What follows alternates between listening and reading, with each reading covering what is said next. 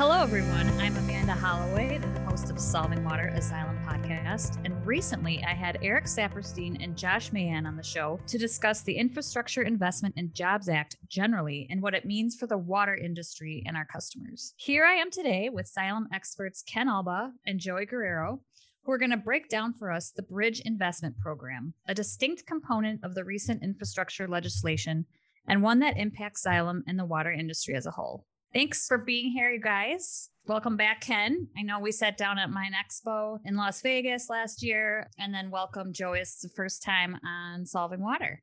Yes, thanks for having me.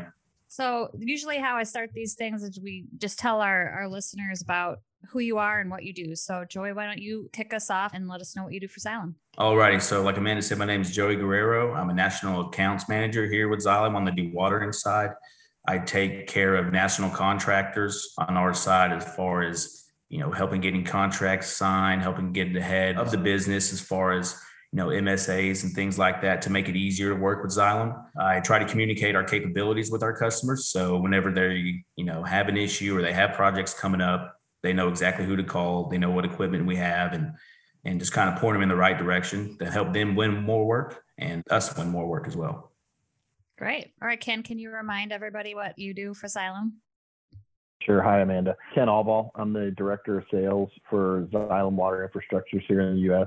I directly manage the uh, the rental and sales business here in the U.S. Work with folks like Joey in uh, the U.S. and Canada, trying to provide our uh, Xylem rental solutions and our products to our customers. Great. Well, welcome back. We're just going to start from the highest level, right? So we're here today to talk about the formal name of this program, which is Infrastructure Law Bridge Formula Program, which is kind of a mouthful. So I'll probably just refer to it as the Bridge Investment Program moving forward. But Ken, why don't you give us sort of an overview of what this piece of legislation includes? Yeah, so this this program was put in place as part of the infrastructure bill that recently passed through Congress and was signed by President Biden. It offers and provides 26 and a half billion dollars over the next 5 years to help repair and improve the bridge infrastructure here in the U.S. This year, in particular, in 2022, they're looking to spend about $5.3 billion on uh, some of the worst condition bridges in the country. By last estimates from the DOT, there's about 45,000 bridges in the U.S. that they've rated in poor condition. You know, and those are obviously spread across the country, state by state. And the funds have been spread across, you know, state by state based on the replacement repair costs of those bridges and then all the different economic and socioeconomic uh, impacts that those can provide to different communities. And then the states are actually managing the actual distribution of those funds and how they're using those um, within the guidelines of the infrastructure bill.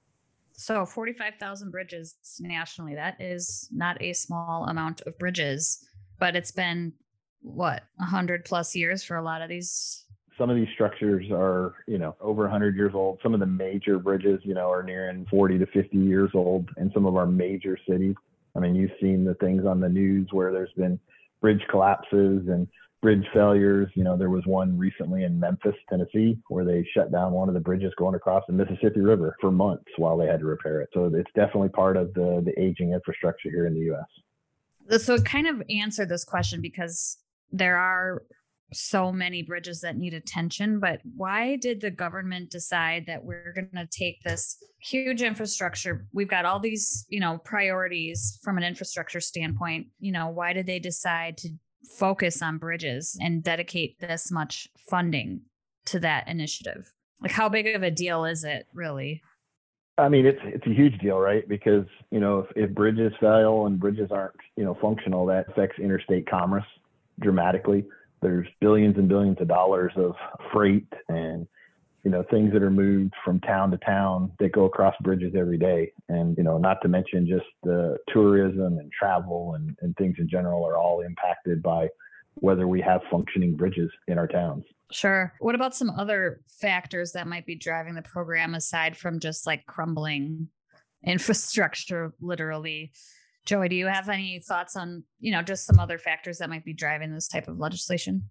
Yeah, looking at it, it looks like they considered, you know, we're going towards green in the new world uh, where we live, and you know, shutting down a bridge while will affect some interstate commerce and things like that. It also increases drive time for these truckers, for these cars.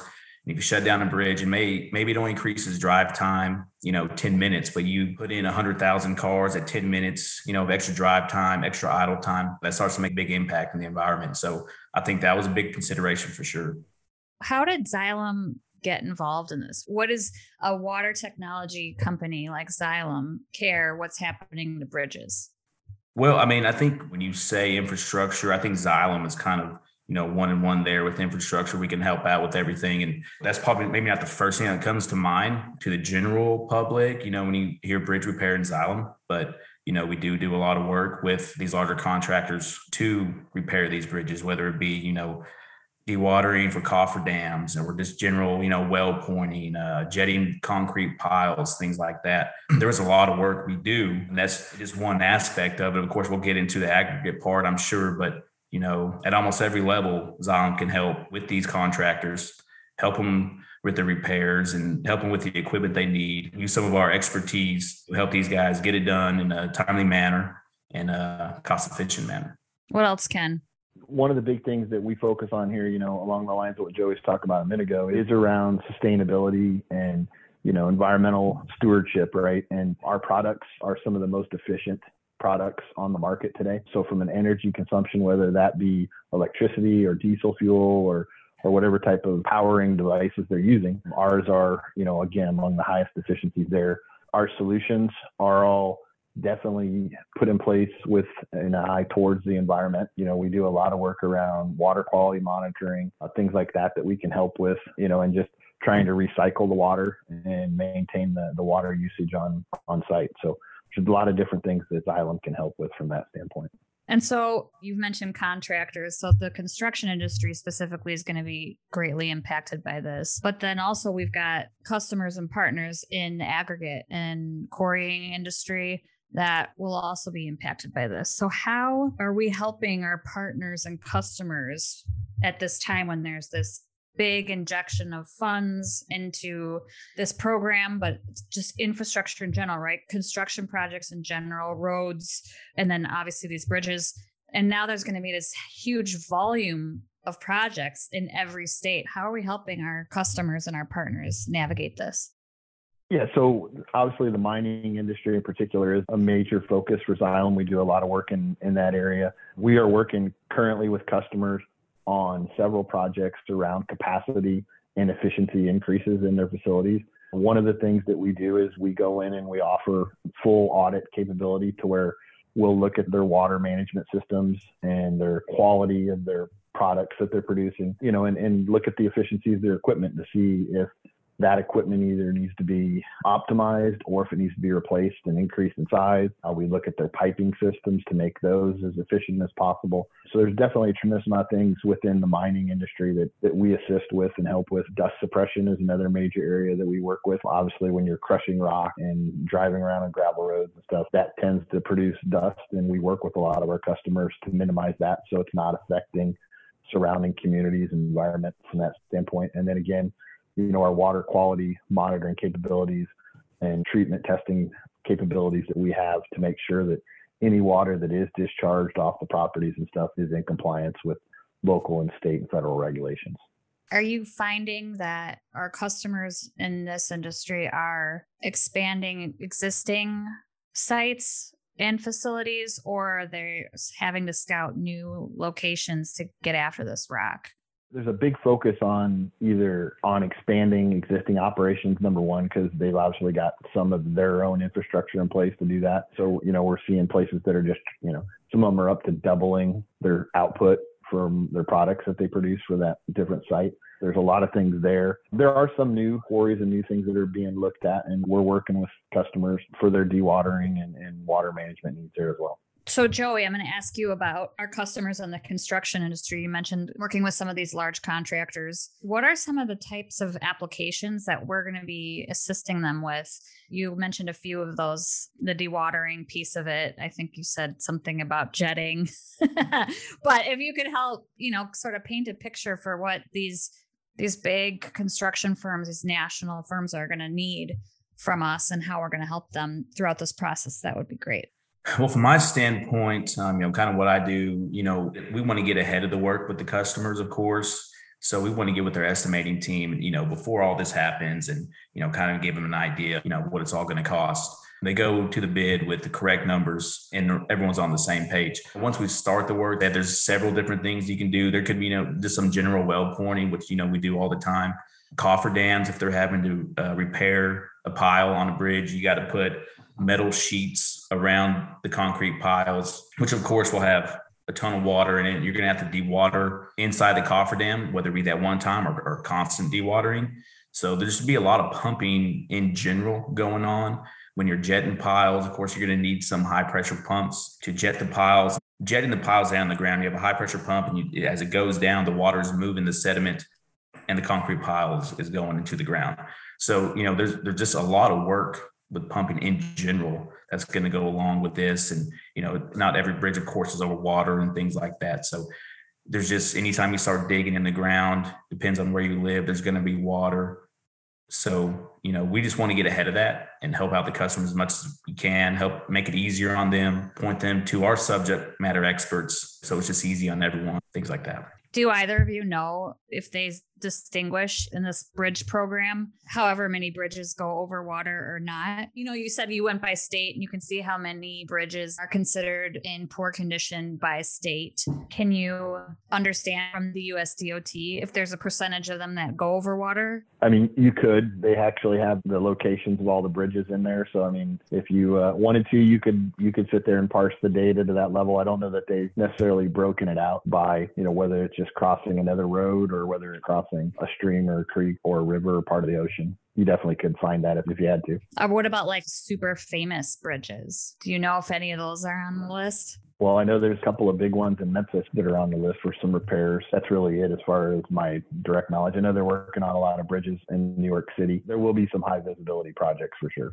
You know, Brooklyn Bridge, Golden Gate. I mean, these are the things that I readily think of. I'm sure those are going to get some attention. I mean, they're pretty famous. So any uh, deficiencies in those things, I'm sure they'll be getting a few dollars for sure. Bridge investment program it's a big behemoth of a program inside even larger program. So what are you guys working on right now? Like what are you having to prioritize in the near term as these funds start to roll out? One of our primary focuses right now is the mining and aggregate industry and making sure that they're ready because even the initial phases of bridge construction whether it's concrete production or you know aggregates needed for you know structural improvements that's going to be one of the most immediate impact. And then joey and the team that he's part of they're working on ensuring that all of our national contracts national agreements and things are in place with the big national level contractors so that when they're ready to go to work, we're we're able to support them there. What about you, Joey? What are you working on right now, specifically in regards to this bridge program?